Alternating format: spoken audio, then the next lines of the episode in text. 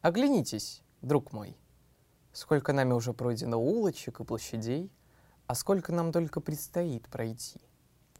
Прямо сейчас мы заглянем за эти деревья или, как бы сказал местный экскурсовод, за кулисы истории.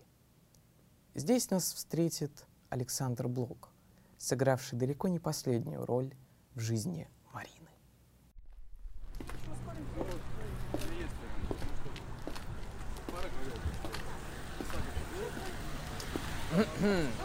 Влияние такой фигуры, как Блок, на творчество поэта сложно было бы переоценить. Как вы думаете, эти люди приняли нас за туристов? Надеюсь, да. Знали бы вы, как я полюбил играть в обман ожидания. Каждый раз, как первый. О чем это я? Представьте себе этого мраморного, э, хотя все же забронзовевшего человека – полубога символизма и юную, разгоряченную первым успехом девочку, сотворившую себе из него кумира.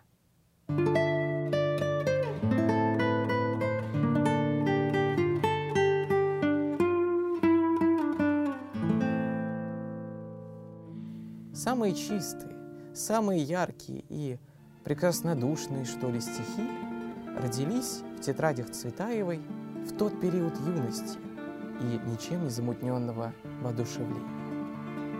Ой, как не скоро она еще раз испытает это чувство. Да, это раннее увлечение пройдет очень не скоро. Да и можно ли вообще сказать, что оно прошло? На самом деле, когда первое очарование ослабело, Марина стала видеть в Александре некий поэтический идеал. И всю оставшуюся жизнь держала его образ перед собой. Хм. Кажется, нам с вами нужно посмотреть немного вперед. Какая встреча, не правда ли? Я что, сам с собой разговариваю? Куда он делся? Ну ладно. Объятая нервозностью молодая Марина движется вперед. Тревога читается в каждом ее жесте. Вот она опять появилась. Еще чуть-чуть, и я тоже начну волноваться. Строки стихов Цветаевой, рожденные из подчинения, самозабвенного восхищения, нередко устраивают перекличку со строками блока. Возможно, даже случайно строки вступают в полемику с блоковскими мотивами и ведут этот диалог из текста в текст невероятно, но эта односторонняя связь своей силой смогла связать двух великих поэтов, и эта не случайная случайность, связь, случайность оставила в истории литературы значительный след. вот эта целеустремленность, э, да, не нужно было на ночь читать учебник сухих.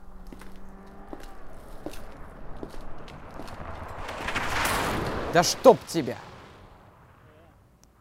Ах, какой ужас! Я только вернул сюртук из прачечной. Позвольте, как же вовремя я обернулся. Ну да неважно. Вот, наконец, памятник Блоку, которому я вас, собственно, и вел. Представьте себе, голубчик, на старости лет совсем не вижу ничего без ларнета. Что же, мы можем отправляться дальше. Имя твое, птица в руке, имя твое, льдинка на языке, одно единственное движение губ, имя твое, пять букв, мячик пойманный на лету, серебряный бубенец во рту, камень, кинутый в тихий пруд, схлипнет так, как тебя зовут.